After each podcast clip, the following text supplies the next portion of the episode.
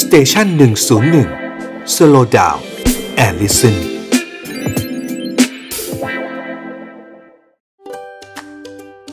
young and strong กับหมอต้น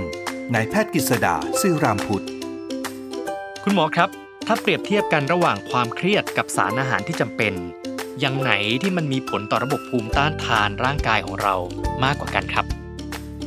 ความเครียดมีผลต่อระบบภูมิต้านทานอย่างมากเลยครับ และอาจจะบอกได้ว่าบางทีเผลอๆนะครับ อาจจะมากกว่าในเรื่องของการกิน หรือว่าการอยู่ของเราซะอีกนะครับ เพราะอะไรรู้ไหมครับ เพราะว่าความเครียดจะไปกระตุ้นฮอร์โมนเครียดนะครับ ตัวหนึ่งที่ชื่อคอร์ติซอลผมเรียกง่ายๆแล้วกันนะครับคอร์ติซอลคือฮอร์โมนเครียดซึ่งไอ้เจ้าฮอร์โมนเครียดตัวนี้เนี่ยมันจะมีผลกับพระเอกของเราก็คือภูมิคุ้มกันครับ นั่นก็คือคอร์ติซอลเป็นฮอร์โมนที่ทำให้เกิดการอักเสบถูกไหมครับท่านผู้ฟังเพราะฉะนั้นเนี่ยคอร์ติซอลเนี่ยจะมีผลไปกดภูมิคุ้มกัน และเมื่อไหร่ที่เกิดการอักเสบนานๆเรื้อรังจำคำนี้ไว้ให้ดีนะฮะอักเสบเรื้อรังเนิ่นนาน จะทำให้ภูมิคุ้มกันของเราเปลี่ยนหรือเพี้ยนไปได้ ในบางคนอาจจะไม่ใช่แค่ เรียกว่าด่านแตกนะครับ ก็คือแพ้เชื้อโรคละ